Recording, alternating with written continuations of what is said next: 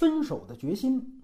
这个电影出资源之后啊，相当一部分的评论好像都说它虎头蛇尾，因为它的结构非常清楚啊，它前后是有两个汤唯的杀夫案。大家都普遍觉得第一个杀夫案拍得非常的清楚，动机很明确，无论是作案还是破案的过程呢，都非常的缜密。但是这个第二个杀人案，这个动机也莫名其妙，好像也不太具有说服力，甚至呢觉得他硬伤重重。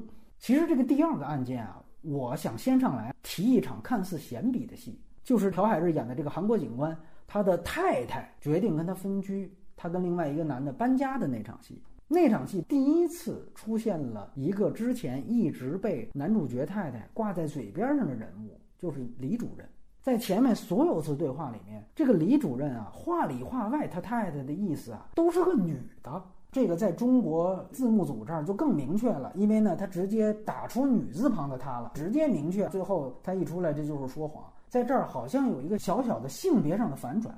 这个反转很重要，因为它对应的是第一个案件当中男主角对他太太一个婚外情的撒谎。当时他太太问他：“你又想什么呢？”他就说：“哎呀，是一个中国女子掉下山，韩国男人成官夫。”那个时候等于朴海日就看上汤唯了，所以呢跟他媳妇在这扯谎呢。所以这里边其实产生了一个伏笔，就是男女互换转发过万呢，里边肯定有事儿。因此，对应第二个故事，李主任他原来也是有一个男女互换的时候，在朴海日的太太这边也有一个非常有意思的支线。进一步的把所有关于李主任的台词单拿出来看一下。开场第一幕，夫妻双方的对话就牵扯出李主任。我隔壁来了一个假装关心我的，然后说什么离婚率特别高。第二次出现呢，是他发现朴海日想抽烟，他马上说李主任那儿有那个戒烟工具，完了直接就打电话，一边打电话一边出话。第三次出现李主任呢，是已经到了离谱了。他俩在那包石榴，他说啊，李主任说了，石榴呢能有闭经功效。李主任还认识了一男的，他说喝鳖精也特别管用，增强这个男性荷尔蒙，似乎都是为了他们继续维持性生活所准备的。第四次就是刚才我提到的，上来先说李主任不久之前已经离婚了，完了呢，人家过来帮他搬家。你把这四场看似闲笔的事情串起来，再结合最后发现李主任不是她闺蜜，是个小鲜肉，你整个会发现那是一套不亚于男女主角的一段婚外情啊！开始说离婚率应该很高，那其实就是在那儿搭讪呢。然后找戒烟的桔梗的时候，接通之后，他媳妇儿马上就出话了，就是为了防止朴海日听出听筒对面是个男人的声音。不过史六跟鳖精的段落更有意思。他们两个在当时至少是炮友的关系了，这真不是我过度解读。你注意看到最后一场搬家那么多财产，他只给了两样东西的特写：右手抱着一罐他们剥好的石榴，左手抓了一只王八。这两个特写是跟前面他在剥石榴里面提到李主任的这两个东西对应的，都是为了维持性生活。这一刻，你可能才明白，石榴跟鳖精这不是为我准备的呀。尤其他提到说，李主任认识了一个男的，他喝了鳖精，特别壮阳，特别管用，其实就是李主任本人嘛。第四次说，李主任之前已经离婚了，就是人家那边啊已经搞定好原配了，就等你这边了。这是一个非常完整的婚外情。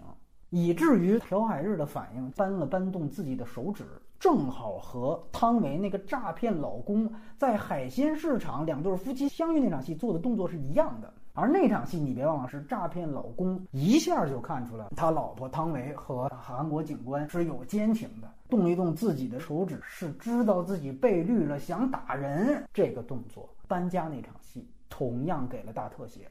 有人说了，那 OK，即便你说了半天这么一个闲笔，跟第二个汤唯的杀夫案有什么关系呢？你去看啊，第二次杀夫案的整个起因，实际上是因为诈骗丈夫拿到了这个电话录音，要给朴海日的太太打电话曝光。甚至他已经晚上的时候先打了电话了，结果他因为在浴室里没接，所以说他这诈骗老公就给汤唯发了短信。他说啊，我把你的这个录音啊，准备放给朴海日的太太听一听。晚上没有接，我打算呢，明天早上继续打。这个威胁才让汤唯起了杀心。所以整个第二次杀夫案是来源于他给朴海日太太打电话。那你把这个信息点啊。和刚才我提到的李主任跟他太太早有奸情，人家那边说白了也已经万事俱备，早就想离婚了，就差东风了。这东风是啥呀？就是这个录音啊。所以你通过最后那场搬家，我为什么说关键？那是一个和平分手。你往回倒推，能证明他太太哪怕接了电话，这个录音根本不会像他诈骗老公所设想的那样，说最后闹得满城风云，满世界都是。因为那只会帮助他太太下定分手的决心。所以这个片名啊，它可能有一个主语的切换。而这个动作极为关键，它直接让整个第二故事的麦格芬，也就是那段录音失效了。它证明的是第二故事的杀人本来是完全没必要的。这并不是一个硬伤，相反的是，它和第一个故事形成了一个精密的对仗，就是录音作为麦格芬的失效。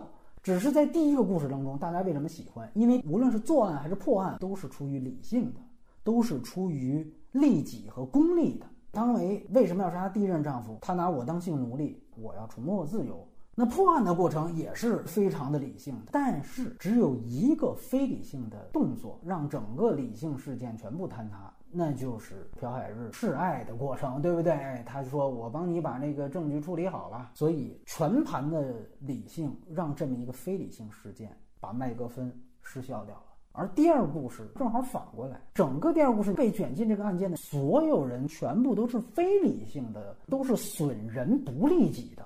不仅是汤唯啊，包括她那诈骗老公，其实她当时也说了，就算曝光录音，她自己也难逃一死了。她说啊，那债主无论我跑哪儿，他都追到哪儿。所以这个曝光完全是损人不利己的，是一个非理性的动作。包括那个追债的也一样，那中国黑帮铁石、铁蛋儿的什么的。他最后把汤唯第二任老公捅死了，可你说他妈也死了，钱也没要回来。最重要的是，他最后被叫到警局，他连自己的犯罪他都不辩解，咣咣咣直接就都撂了。可见那根本也是一个非理性。整个第二故事非理性的，但是出现了一个与此相对的理性事件，最后让作为麦格芬的录音失效掉了，就是刚才我提到的李主任。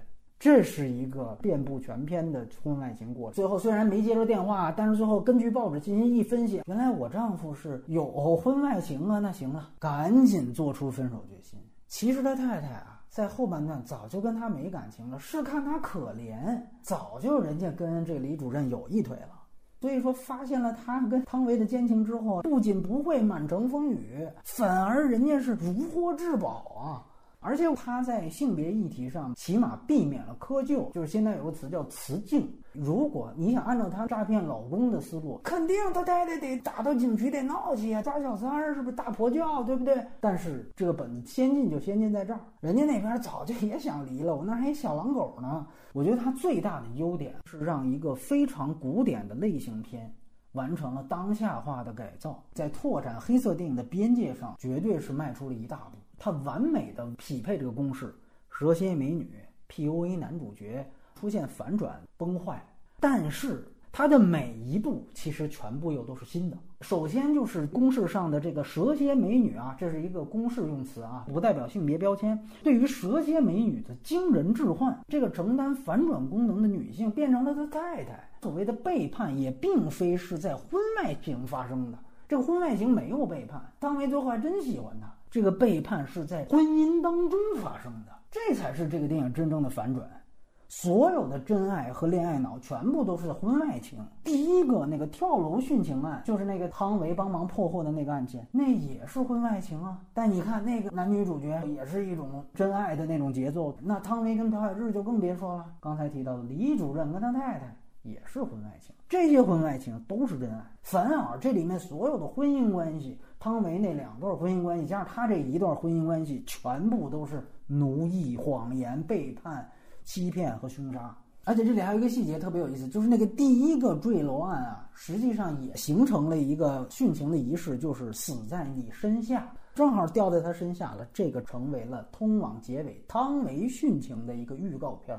只是这第一次殉情发生在山上，最后一次殉情发生在海里。又对应了这个电影《山和海》的这么一个二元对立。犯罪类型跟悬疑类型的元素上，它也进行了全方位的翻新。最了不起的地方就是它全都是用当下和我们每一个人关系最紧密的东西构成了里面的所有犯罪。什么东西呢？数码产品。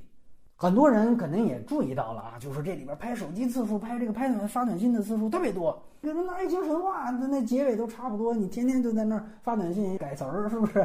但其实这并不是一个玩梗，它所涉及到数码产品的广度远远大于《爱情神话》。它整个两张犯罪网络全部都是用所有数码产品和移动互联网工具给编织起来。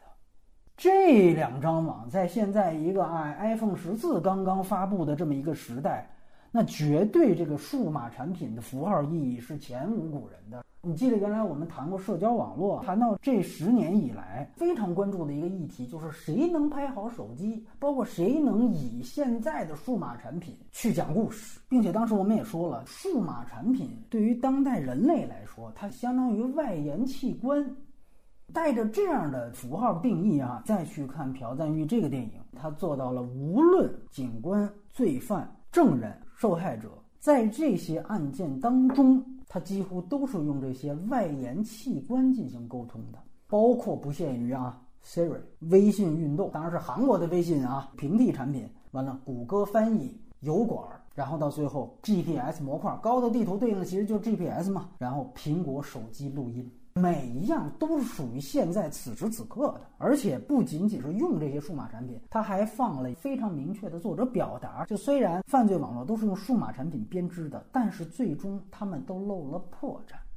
比如我们说第一个故事就可以理解为没删微信步数害死人，你没删微信步数留下大数据的痕迹了，是不是？这不仅仅是玩梗啊，这其实真的是朴赞玉的作者表达的一部分啊。你就拿她第一任被干掉的那个丈夫，她上来特别吹牛逼的，在那儿自己拍那个 vlog，实际上就暴露了线路了。他说我登山，我都挑难的那个山登，你自己在这儿公布你的隐私，被这个汤唯那掐着点最后团灭呀。包括他最后装逼来了一句，看见这么好的风景，我死而无憾。这句话说完了，最后人家在那论证说他是自杀啊。你看说过这句遗言嘛。而这一系列的线索，全都是他在这儿用直播、用 vlog，朴赞玉在呈现什么呀？大数据害死人啊！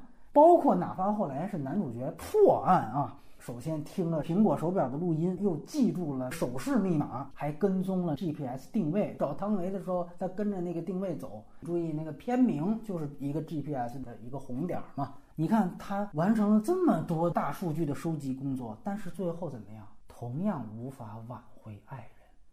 尤其最后，它有一个 GPS 的实景镜头啊，从上往下照，把这两辆车给二 D 化。它其实点出 GPS，你再管用，它只分方向，不分高低。所以最后你看，他找不到汤唯，因为踩在他脚下呢。这也正合了所谓山海之别。那山海之别正是高低之分嘛。朴赞玉有一个非常明确的作者立场，就是数码产品的外延器官虽然无处不在。但是最后完全衰竭了，崩坏了。朴赞玉通过这两张数码网构建了一个大数据巴别塔，暗示出当下人际关系的虚假和无效。所以，他不仅仅是用这些工具，我还有态度。与之相对的，就是人类最基本器官的沟通，是言传身教。而言传身教的行为，在电影当中其实起到了一切积极的、成功的道具作用。你比如说，你看啊，李主任的那段男女互换，那就是靠说，他太太在那儿靠说，他怎么怎么样啊，他如何如何如何，最后就把朴海日涮得一溜够，对不对？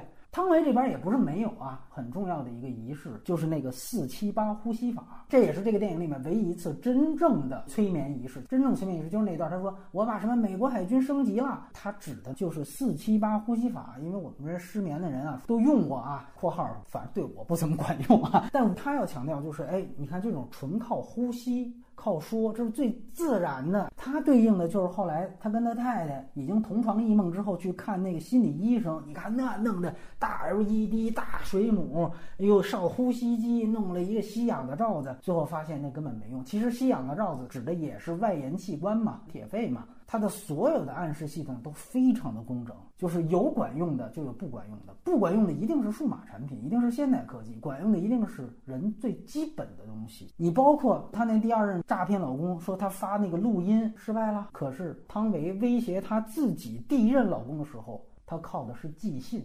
她首先给她老公寄了一封威胁信，说你贪污的事儿我都知道啊，然后又偷换了她老公寄给他们单位的信，把那信改成了遗书，都是最古老的纸质信件，成功了，对不对？甚至真爱产生的那一刹那，那也是面对面的告白，不再通过任何的短信，不再通过任何的隔着屏幕的外延器官，这才有真心出现。所以你看，它的所有道具替代是全方位的。那可不是说我随便弄两个手机拍一拍就完了。刚才提到还是道具的当代化改造，下面要说的是仪式的当代化改造。我还看到说这个电影是对希区柯克电影的一个串烧式的模仿，它好像有催眠，也有像眼睛这样的道具，特别像爱德华大夫。这里面一个好像明显的致敬是他们去那个中国古庙里面，那好像是哼哈二将吧，大眼睛，感觉好像特别像。达利给希区柯克画的那个眼睛的一个东方平移，但是你要注意，手机其实才是真正代替爱德华大夫里眼睛的符号学意义的道具。大量这里面的手机主观镜头啊，从手机后面去看向男主角，这其实就是另外一双眼睛拍出了刚才我提到的数码产品是外延器官的表意。刚才提到催眠仪式，这部电影当中，手机代替跟对应的是经典故事当中催眠仪式用的怀表。你注意到有一幕是整个桌面的时间拓印在朴海日的脸上，时间就是怀表嘛。催眠，我们知道，在这样的男女主角情感纠葛里面，就相当于现在说的 PUA 精神控制。催眠了之后，我让你说什么，你就得说什么。这里面所有的催眠仪式，全部都是代指关系。原来的催眠仪式，包括爱德华大夫，就真就坐那儿催眠。这里只有四七八呼吸法那是，但整个这电影都贯穿着化用之后的催眠仪式。你就记住一个特点啊，就是凡是对镜头闪光的动作，都是催眠。除了手机之外，还有手电、各种的车的大灯。你比如说汤唯，他说他自己姥爷啊是那个抗日英雄。说那段的时候，庭审室窗户外头突然闪过了一排汽车大灯，就是晃向镜头的这一幕，其实就告诉你，哎，这汤唯从那儿开始忽悠和催眠这个朴海日呢。你就注意吧，但凡是这样情节，一定是忽悠。后来朴海日在人家家门口蹲点儿睡着了，汤唯早上过去拿手机用闪光灯照了两张相，那闪光灯。闪了两下之后，他喊了一句早安。完了，紧接着朴海日到了他们单位，也念了一句早安。完了，他同事还奇怪，说你平常不问，这其实是一个典型的催眠仪式。跟我说准备好了吗？准备好了吗？他一直是在用这样的方法，包括一切弗洛伊德式电影当中镜子的这个道具，朴赞玉用的是不同的屏幕来代替的，监视器、电视。电脑、手机最典型的一个替代发生是审讯系，他们用谷歌翻译交流的段落，它呈现的是一个对角线的焦点。这个我用嘴说比较难理解，去看我下面的这图一和图二，你能清楚的看到，当这两个人在用谷歌翻译交流的时候，它的焦点是一个对角线的，也就是说这两层人物当中哪一层都有一个人是虚焦的。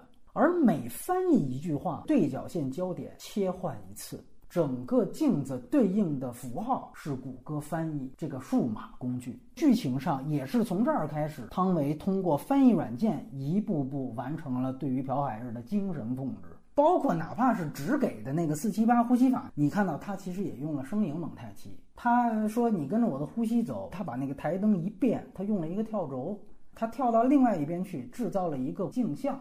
就是相当于中间有一面镜子，那其实拍在镜子里面，然后它的色调完全变了，就暗示你其实进入到了潜意识当中。包括他用多屏的次元壁，也代替了现实与颅内的分界线。最典型片中唯一一场床戏，他展现的是朴海日虽然跟他太太在做爱，但是他颅内想象的是汤唯。按说这个剧情很老套。大部分导演肯定换脸就完了。去年我们吐槽过那电影梅艳芳，讲梅艳芳的忘不了她前任，所以跟张国荣拍《胭脂扣》的时候，虽然看见的是张国荣，回头一望发现哎是他前任那日本人站在那阁楼上呢。当时我们一顿吐槽说这他妈太狗血了，哎，这就是非常 low 的拍法。但是你看朴赞玉是让男主角做爱的时候看向电视里的古装韩剧，他是用媒介的不同来呈现潜意识与意识。你别忘了那个古装装剧是汤唯。用来学习这个韩语。汤唯第一次打动朴海志，是因为他用“终于”这样的词儿。他说：“你这个说话怎么文言文范儿？”实际上是因为他天天看韩国那种什么大长今是那种古装剧，所以他在做爱的时候看向古装剧。通过这个媒介一转场，发现坐在电视机前的是汤唯，在那儿学韩语呢。用这个去完成了现实跟颅内的分界，相当于是我把媒介变成了媒婆。而且我没说完啊，这个符号在第二故事里面继续发挥作用。汤唯后来改看那个核电站的时装韩剧，那不仅暗示了他看完这个剧就要去核电站的所在地离谱看男主角，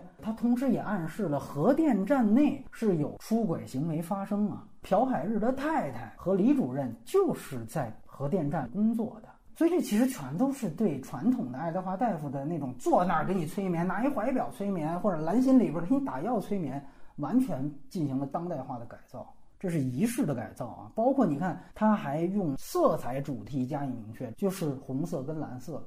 红色呢，相当于两个人的关系靠近；蓝色呢，代表的是远离。你就记住这个解读方法，看里面无论是服装、光线还是道具，都是随着两个人的关系不断的变化来红蓝交接的。最明显的两场戏，一场戏是击鼓那一段，它的外景是一个中式的寺庙走廊，就刚才我提到那个哼哈二家那眼睛，它整个那个走廊正好是红蓝相间，而那场关系正好是这俩人若即若离的，就表面上。他们俩是非常浪漫，击鼓啊，如何如何，但实际上唐维全程的提防和算计。听完录音，我还想着删呢。所以到底是近还是远？若即若离，红蓝相间。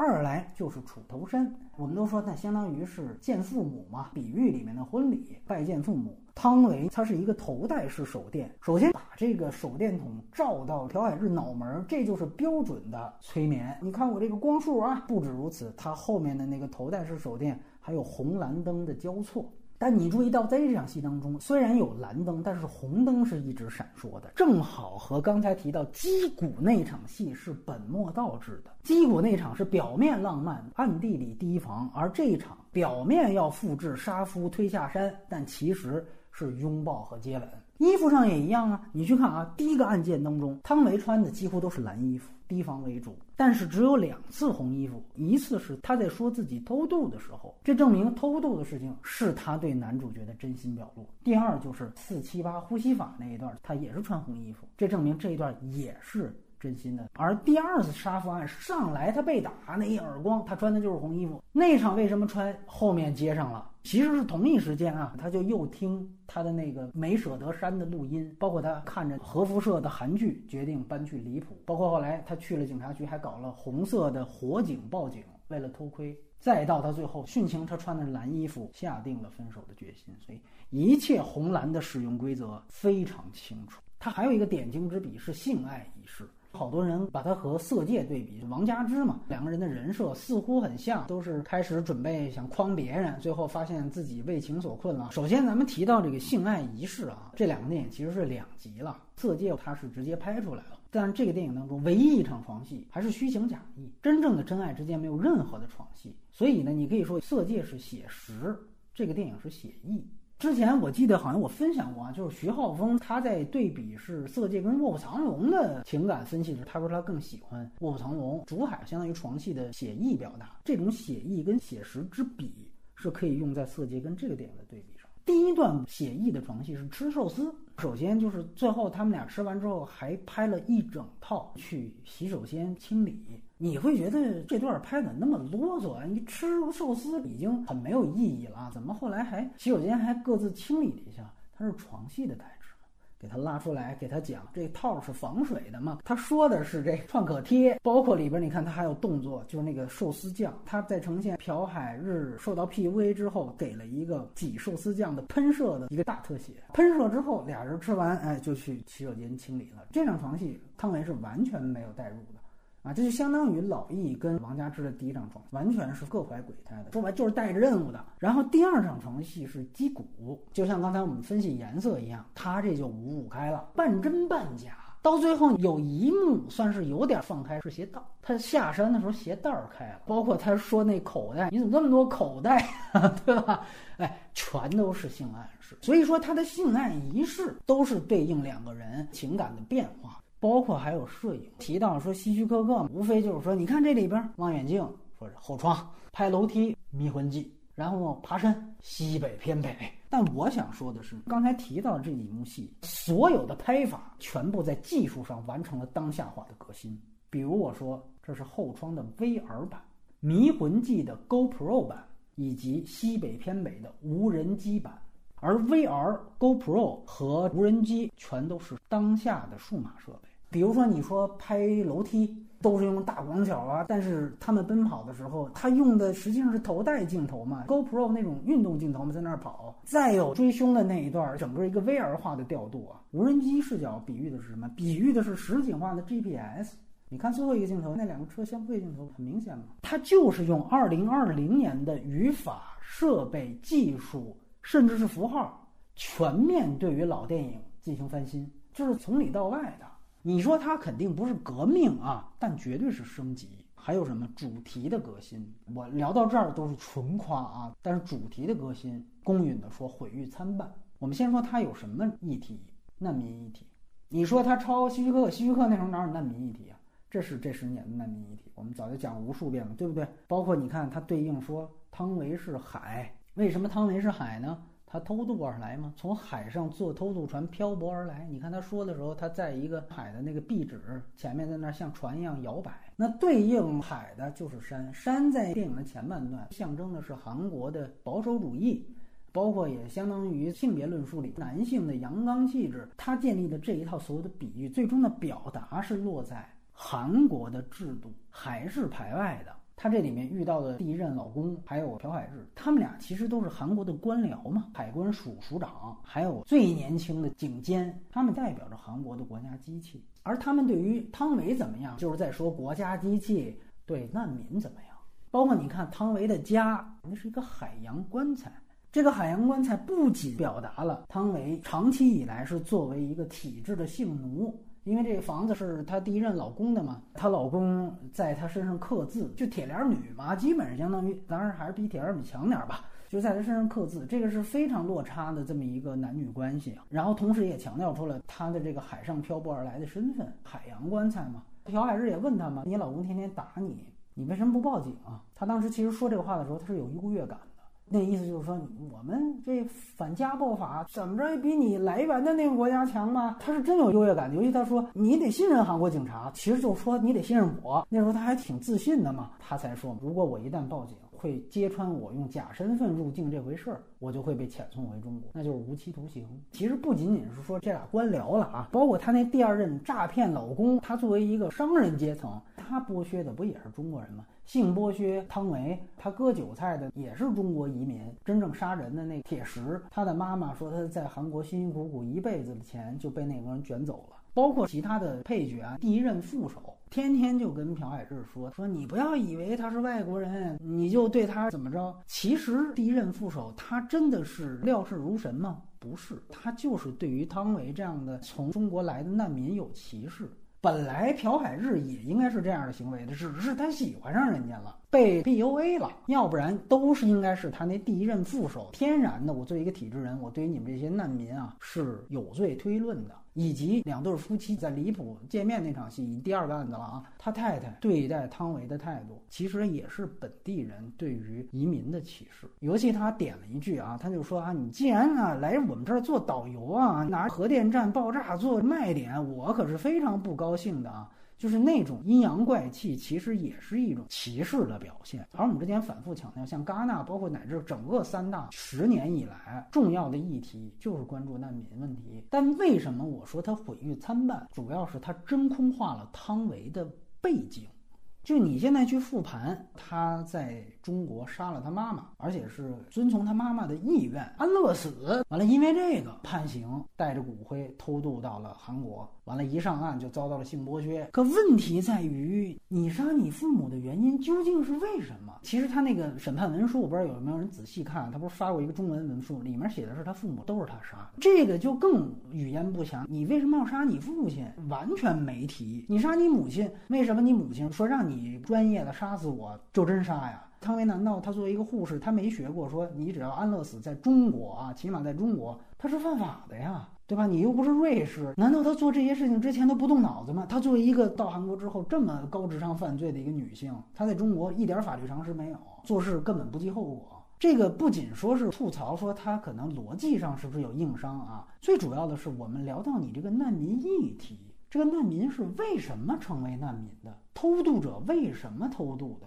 你这个其实原因没给出来。当时这篇在戛纳刚放的时候，简中世界的舆论一听汤唯是演一个中国的偷渡客，立刻就觉得这片子又辱华了，是不是有这么一个热搜？记不记得？现在你看完这篇，你复盘，他要敢真辱华呀，这完成度反而更高。要不然李美静他们觉得希杰我电影院还开着，当然好像听说也撤资了啊。名义上我那 CTV 还开着，我这中国这生意别得罪，对不对？是不是甚至觉得限韩令以后万一结束，我这片子还能冲一把呀？反正不论什么原因吧，这就不是朴赞玉的领域了啊。总之，这个片子在汉语部分一塌糊涂。说句实话，你要说这里面真辱华的一个点，我敢保证，中国很多反而小粉红，你还真看不出来。就是那个芬太尼，它实际上呈现的是一个这三年才有的自由世界对中国的刻板印象，好像中国是个护工，那芬太尼随便就拿，然后拿了就走。带到韩国还接着杀人，这个墙外评委一看就懂。你反而汤唯真正他在中国为什么逼不得已他要润？我们举个例子啊，你看像《山河故人》，同样是戛纳系的电影，它其实也有移民，也有难民。贾科长呢蹭热点不比你嗅觉高，人家一五年就开始蹭。但是你看张译的角色，明显的说了香港四季酒店，说的就是贾跃亭啊。就是这些跟上层走得太近的白手套啊，最后没辙了，跑到外边去了。就是说，张译他可以代表出一批中国那个时代的精英人士。只有说你有代表性，你这个议题才成立。就跟你说，退休的海关署署长代表的是韩国的官僚系统排外属性，这都成立。但你汤唯这边语焉不详啊。我瞎举例子，你比如说，他是一个也是姓汤的两个字的中国艺人。是这么一个人，说他在平行宇宙里边被迫偷渡到了韩国。汤姓艺人等于他在中国他就是被性剥削的，好不容易千辛万苦到韩国，以为到了自由世界，上了岸还是性奴隶。这社会表达马上就拉满了，对不对？你就得把这个东西拍清楚。最大的损失是在这儿，我也不是说非得说揪着你这个硬伤那个硬伤，那都其次。所以刚才不是跟色戒比了一下吗？说感情戏部分啊，写意写实各有所爱。但是如果说这个层面，那确实它不如色戒。色戒本质上啊，它是作为一个政治惊悚片更牛逼的。包括说你一提说黑色电影的当代化改造，我们一想的是刁亦男啊。尤其当年你们不是也聊过吗？这一个是《白日焰火》，一个是《南方车站聚会》，说他比刁亦男怎么样？我还是这句话，如果就社会议题跟社会表达比，那《白日焰火》更胜一筹，《色戒》也更胜一筹。《色戒》跟《白日焰火》，反而这俩片子社会表达上是很像的。都是一个女性被一个想融入一个利维坦或者一个巨大的历史洪流的男性所抛弃。色戒里边那个男性不是老易，是邝裕民。白日焰火里边就是廖凡跟桂纶镁的关系。我多说一句啊，白日焰火放在当下，更体现了他当年的前瞻性。就是现在是一个考公时代，是一个听菊风四起的时代，所有人就像那里面的廖凡一样。其实那个电影是也有一个情感背叛的话，不是男女关系，而是廖凡跟体制的关系。体制先撇下了他，完了，哪怕我被抛下了啊，我还要一厢情愿的、单相思一样的，就像这里边恋爱脑上脑一样的，还想继续考公，继续加入咱们编制的大家庭，把那种东北对于编制的渴望，就变成了一种巨大的执念，最后不惜出卖一个比自己还悲惨的一个女性。那在社会意义上。你看到现在满眼望去皆是廖凡，所以你说对比在哪儿？说句实话，对比桂纶镁跟廖凡这对 CP，我觉得还不如朴海日跟汤唯呢。那个情感关系做的不扎实，聊爱情聊私情，朴赞玉更胜一筹；聊社会，那两个电影更胜一筹。当然了，它还有另外一个利益，主要是性别议题。性别议题，很多人说，大哥，朴赞玉天天被骂直男癌，他在性别议题上，他还能有什么成就？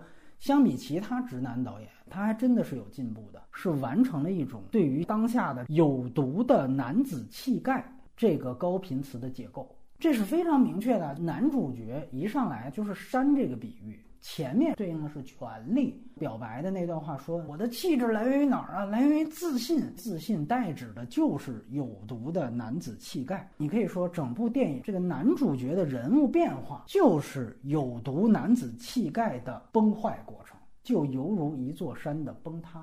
他开始几个动作，上来他跟他助手打靶，第一句话就说上头开会那个案得破，没有人领功，咱们俩得领。一上来他在做 PUA。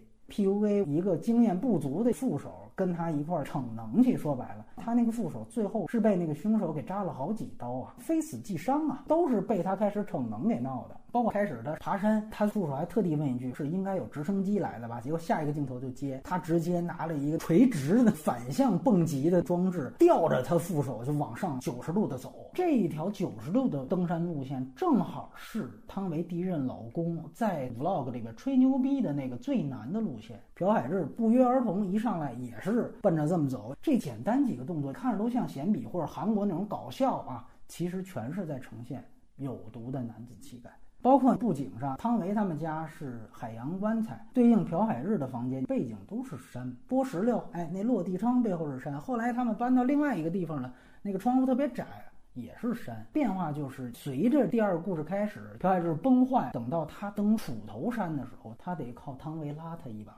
同样是登山，原来是他拉别人垂直登，现在他就爬那么一个小土坡，都靠汤唯拉着他。当然了，你可以说就女性角色而言啊，她谈不上有什么建树，主要是在于她整个这个电影符号先行，你就没有办法去丰富人设了。智者要水，仁者要山。第一个案件是在山上发生的。第二个案件是在水里的海边的游泳池。第一个是在釜山，虽然我记得釜山也是靠海的啊，但是朴赞玉故意几乎没给海边镜头，完全是爬坡、楼梯、迷魂记的 GoPro 版本。完了，第二个是离谱，全是海。你一旦符号先行，自然当下的三大电影节的电影对女性角色的复杂度的要求，这个电影就不太够了啊！就男性角色符号化就算了，现在都符号化，所以相比，就好多人说他什么男性凝视这个，我更愿意结合文本谈一谈。所以总结一句吧，哪怕在主题方面，他做到的革新程度属于聊胜于无，但是结合上刚才我们提到他在整个外观这些方面，我觉得他已经至少超越了当年德帕尔玛对于希区柯克电影的继承和发展了。你再去看，比如《剃刀边缘》或者《蛇眼》，仅仅是形式上，这个革新是朴赞玉做的更大的。然后我刚才说到了这么多个方面的表达，他都汇到了一场戏上。就是片尾的殉情。刚才说的方方面面的改造革新，全部都在最后一场戏呈现了。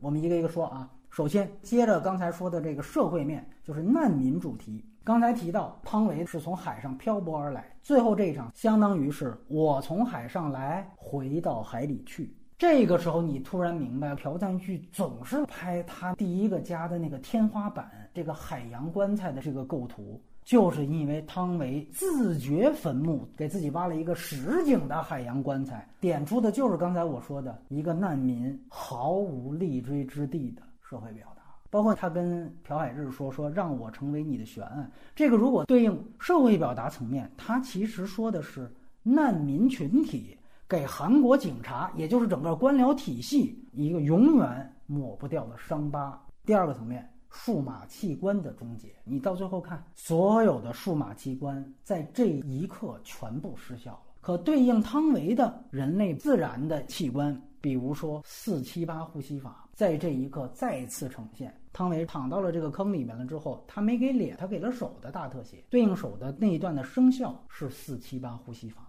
那个呼吸和海浪声正好对应的是之前那场真正的催眠戏。汤唯再用自身的器官最后一次把男主催眠。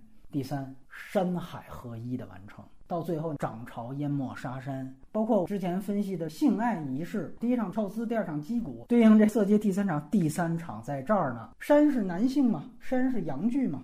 海是潮水嘛？海是汤唯嘛？你看，甚至朴海是站在他的身上，巨大的性爱仪式。而且你要注意到，当他听到崩坏录音的时候，这个镜头故意有一个下降，下降到了地平线以下，那是汤唯的视角。第四，摄影母题的完成，最后这场算是惊人的长焦镜头的教科书啊！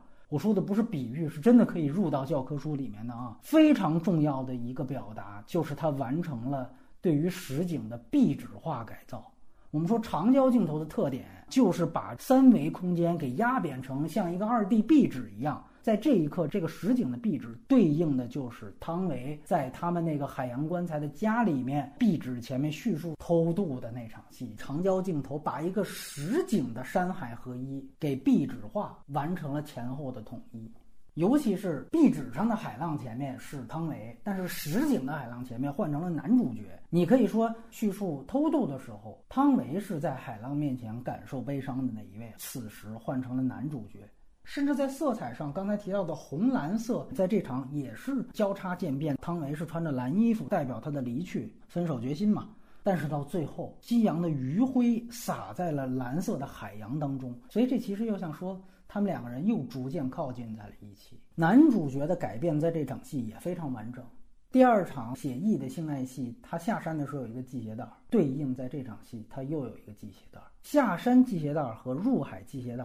代表了男主角的沦陷。更重要的是，男主角说过一句话，他说：“有的人的悲伤如潮水，或如墨水般散开。”助手听完还调侃了一句，他说：“大哥，你什么时候出诗集？你跟我说一声啊。”但其实你落到最后，他本来是一个不苟言笑的，是像墨水一样的人，但是到最后，潮水又可以被看作他悲伤的外化，像墨水一样的人变成了像潮水一样的人，这也是一个人物人设变化的完成。到最后，催眠仪式的完成。刚才我们已经提到，影片一切的有关于手电筒的大灯的照向银幕的动作都是催眠动作，而电影的最后一帧是朴海日拿着手电筒照向银幕，而这最后一帧呢，可以对应的是影片的第一幕，甚至正片还没开始呢，电影就有几声枪响。第一幕是男主角用枪射击镜头，最后一帧是他用手电照向镜头。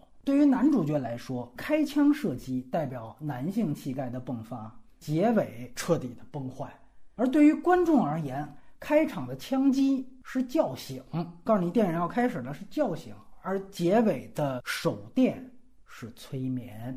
所以这一整部戏的催眠仪式也在此刻完成，一个结尾，六层表意，每一帧都承担意义。少一个动作，它完成度都要掉一个层面。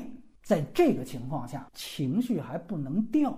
你想想这个复杂度，这绝对是这十年最好的一个剧情片的片尾之一。最难的就是说，这么多层面的意义要在此扣题，但是情感的冲击力仍然极强。很多观众第二故事都看不进去，跟不上或者不想跟吧。但是我相信到最后这一幕，应该说还是有所触动。这个其实就是视听语言的力量，包括它这里面的配乐，非常抒情的弦乐主题，故意憋了一整部。之前大部分他铺的音乐是一个突出节奏感的悬疑主题，抒情主题几乎只是在个别点缀。击鼓的段落，那都还算最抒情的，也是五五开。汤唯听他录音的时候，那都不加配乐，因为后边接的马马上就删除了呀，不是动真情的。楚头山也一样，那接吻前只有的悬疑性配乐的，它前面只放给观众一个作用，就是让你记住这个旋律，然后多一点儿在前面都不给，就是为了憋到这个片尾，伴随着惊涛拍岸，抒情主题像潮水一般奔涌而来，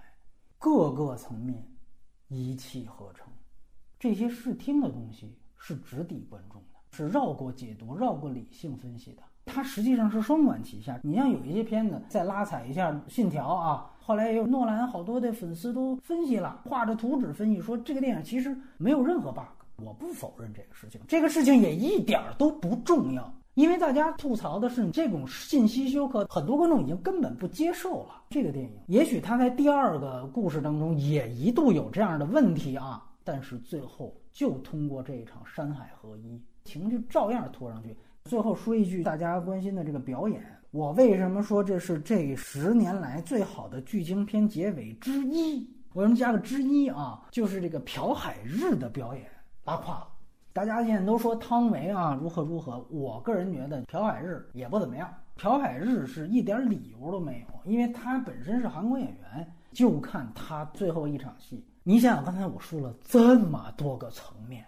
那他站在这片潮水之中，你的情感是需要富有层次的呀，悔恨、焦急、不解、生气。他对着电话骂街，你赶紧救援，赶紧来！你这个表演就在那儿吼，所有表情是非常的做作的。导演功力生生的把最后这个非常平庸，甚至有点翻车的表演给托起来了。朴赞玉给朴海日啊，在这儿当遮羞布呢，等于。开始我给你几个中近景的镜头，我一看你表演跟不上，马上最后啪，我长焦吧，我长焦吧，我也有表意，我也有符号啊，别跟我在这儿演了。哎，所以说这为什么戛纳拿最佳导演奖啊，非常非常名副其实，实至名归，就在这儿。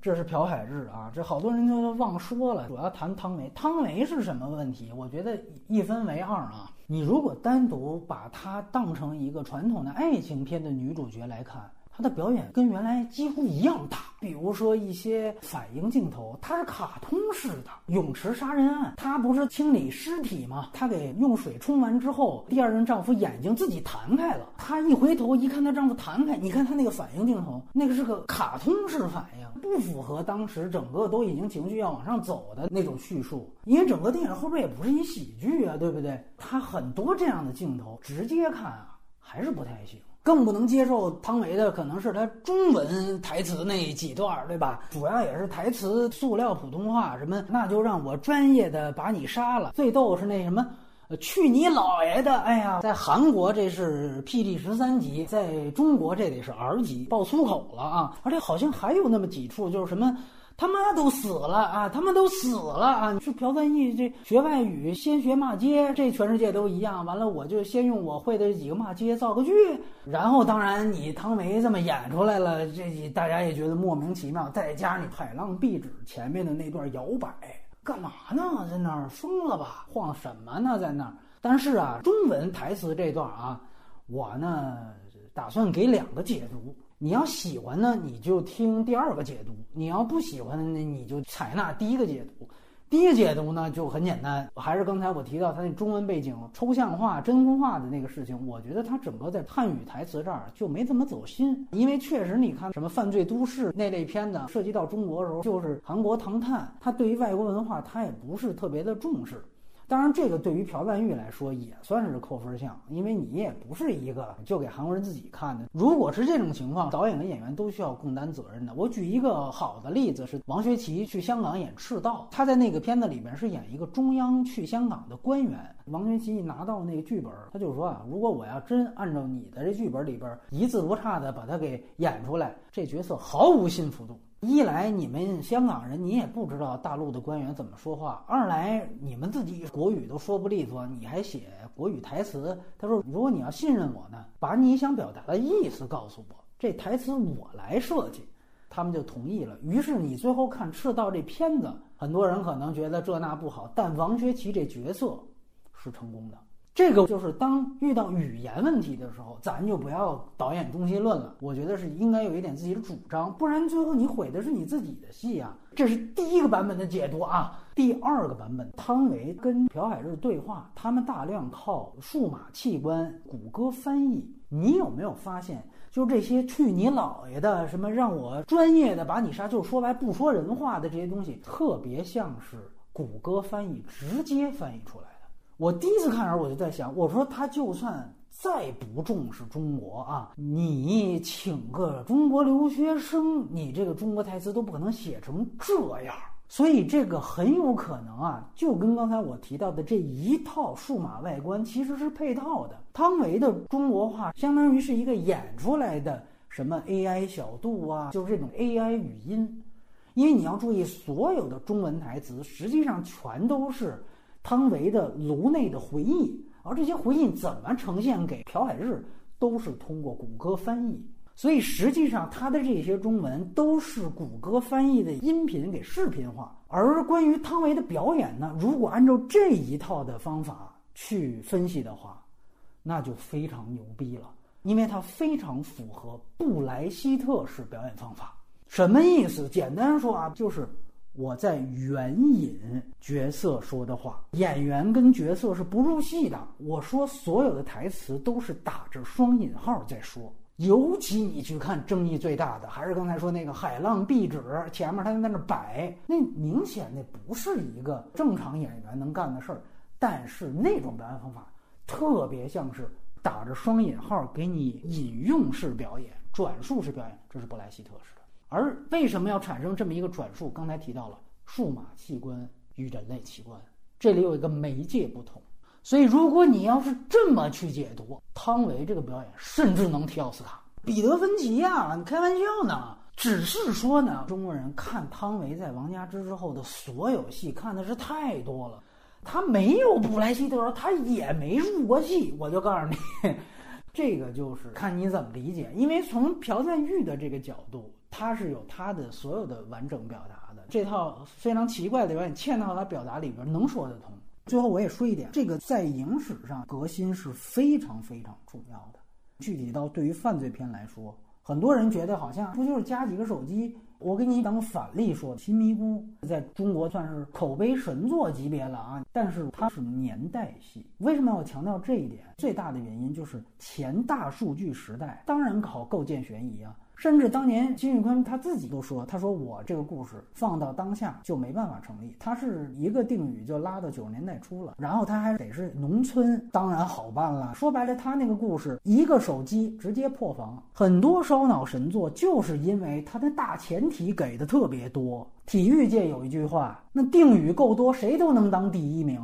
而且还有一个不牵扯当下，大家都不熟悉，你说了也就说了，谁知道是不是真的呀？”你朴赞玉用的当下的这些所有的数码产品，这些 A P P，你一个用错了，大家立刻就觉得你有硬伤。你看到最后，他破解手势密码都得在最后情绪要推上去的时候，他接一个闪回。实话说啊，这是这个电影为数不多技法比较笨拙的段落，其他都是闪前段落，手法相当高超。就这儿来一闪回，为啥呀？因为这个手势密码它相当于对应古典的悬疑片里边的钥匙。你还说希区柯克，它对应的就是《美人计》里边的麦格芬啊，那个酒庄那个钥匙，人家原来年代戏里边那就是一实体钥匙，差点被发现了，左手倒右手给扔地上了。英格丽·宝曼的那个镜头，现在手势密码，你说你怎么去推进这个麦格芬？所以他能也做到在数码产品的这些环节没有破产，很不容易。如果犯罪片也好，黑色电影也好，全都是怀旧，四五十年代开始兴盛，背景也回到四五十年代，那电影这么拍下去就完蛋了。怀旧的人毕竟是少数啊，你让一一零后看希区柯克去，五分钟他就关了。什么节奏啊！以后的人谁见过钥匙？你告诉我，你必须要重新去推进旧有公式的改造，这才是进步。在这方面，再对比一下《刁亦男》，他那两个还是年代戏。《南方川剧团》是零九年，胡歌在一个武汉高铁站的几日逃亡。你这故事放到现在，几秒钟你就给摁下来了。你不做核酸，你还想进高铁站？美死你，对不对？这逃亡不用拍一电影，您拍一抖音就够了。那你在这样一个时代，你再构建一逃亡故事，我看看，是不是就比原来零九年、比原来铁西区时代要难得多呀？朴赞玉就在做这样一件事情。我再给你举个例子，比如说你问我八恶人和赴汤蹈火哪个好，不加前提，八恶人好。但是你问我，如果在西部片这样一个维度，哪个意义更大？赴汤蹈火意义更大。因为《赴汤蹈火》是时装化的西部片，其实它预示了川普时代的到来；而《分手的决心》是数码外观的黑色电影，是大数据巴别塔时代的犯罪片。只是我说，如果它能做到更牛逼，应该在内容上，它还可以成为一个新冷战时代的黑色电影。这个因为汤唯的人设背景的语焉不详，所以它拓展没有成功。但是难度上、意义上。碾压什么新迷宫啊那些东西，而且他对于后来者的年轻导演也是大有裨益。年轻导演能够看到，我用旧有的公式，同样可以讲好当下的故事。类型片和类型电影正是靠这样的电影、这样的导演。一步一步的往前拓展的，希区柯克他也是在前人的基础上进行了大规模的拓展，所以他才有了今天的地位。包括刚才提到德哈尔玛也算日拱一卒吧，他主要后来是把他这些东西跟《碟中谍》间谍片结合了，哎，这个算是他的一点点进步意义。最后呢，可能还是朴赞玉的维度。首先就是因为他上一部是小姐嘛，有一个很有意思的就是小姐也是到中间突然一下就跳视角了。所以我第一次看《分手决心》的时候，一到他中间，汤唯啪一巴掌被抽，正好是《分手决心》的中间，一出来我就说：“哎呦，又来一遍。”但看了两三场戏，你发现其实没。就是虽然第一部分釜山那次杀夫案，整个的视角基本上是男主角带领，切到第二个案件，其实只有前两场戏是跳到汤唯视角了，两三场戏之后直接又跳回到朴海志他们这儿了。再结合上我最早提到第二个故事，汤唯的分手决心这个事儿是个烟雾弹。他整个哪怕在视角上啊，他都像跟他的影迷斗心眼儿一样，就是你们觉得我肯定是重复小姐的套路，但是我告诉你不是。第二个故事我偏偏不按大家想的方向，用女主角视角再把很多事情再串一遍，甚至中间有交集，对不对？偏不，这个是给我很大惊喜的地方。因为一个老导演到现在为止还能不断的想着突破自己，是让人尊敬的。你现在再回去看他早期的作品，虽然豆瓣分非常高，我甚至还是觉得。分手决心更好，因为我后来又看 J.S.A，就是吴宇森英雄本色那种钢铁直男雄性荷尔蒙一个时代的产物。你那个时候大家就说韩影根本摆脱不了香港电影的这个影响，其实就是指的这个影响。你看到现在分手决心跟香港电影已经没有任何关系了。但是原来它是有的，然后咱们再说《复仇三部曲》，首先啊就很猎奇，而且老男孩的那个故事啊，且不说什么乱伦啊，他的这个男性复仇精神，就像是去年最后的决斗里边讽刺的那种精神，特别像。老男孩凶手的缘起是因为他凶手他跟他姐姐吧有一段不伦之恋，然后他姐姐就自杀了，等于他因为这个来了一段男性复仇，他和崔民植建立了一个双雄对抗。真正的受害者是那位女性，她在电影里面是被消声的呀，对吧？在后边没你事儿了。这其实特别像最后决斗，女性受到侵害了，最后俩男的在那儿打。现在看正好是别人讽刺的那类叙事，你明白吗？他的巅峰时期那些电影。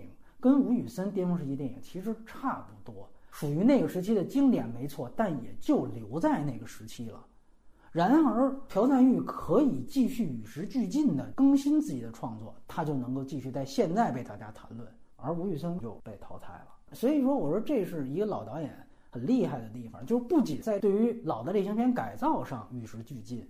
就是他作为他自己的维度，他也在与时俱进。因为他原来的作品我们聊过啊，所以我就不一步一步谈了。但是有一个新的感触，就是这些。总之呢，还是非常建议大家有时间啊，再看至少一遍这个电影啊，尤其甚至有机会你去大银幕看这个电影，绝对是越沉越香的那一类。我呢就不打分了，但是我相信大家也能听出来，我是很喜欢这个电影的，尤其啊作为。咱们这个号的第一期节目，哎，这个分量绝对足够，包括它的这个片名也非常的有意义，《分手的决心》。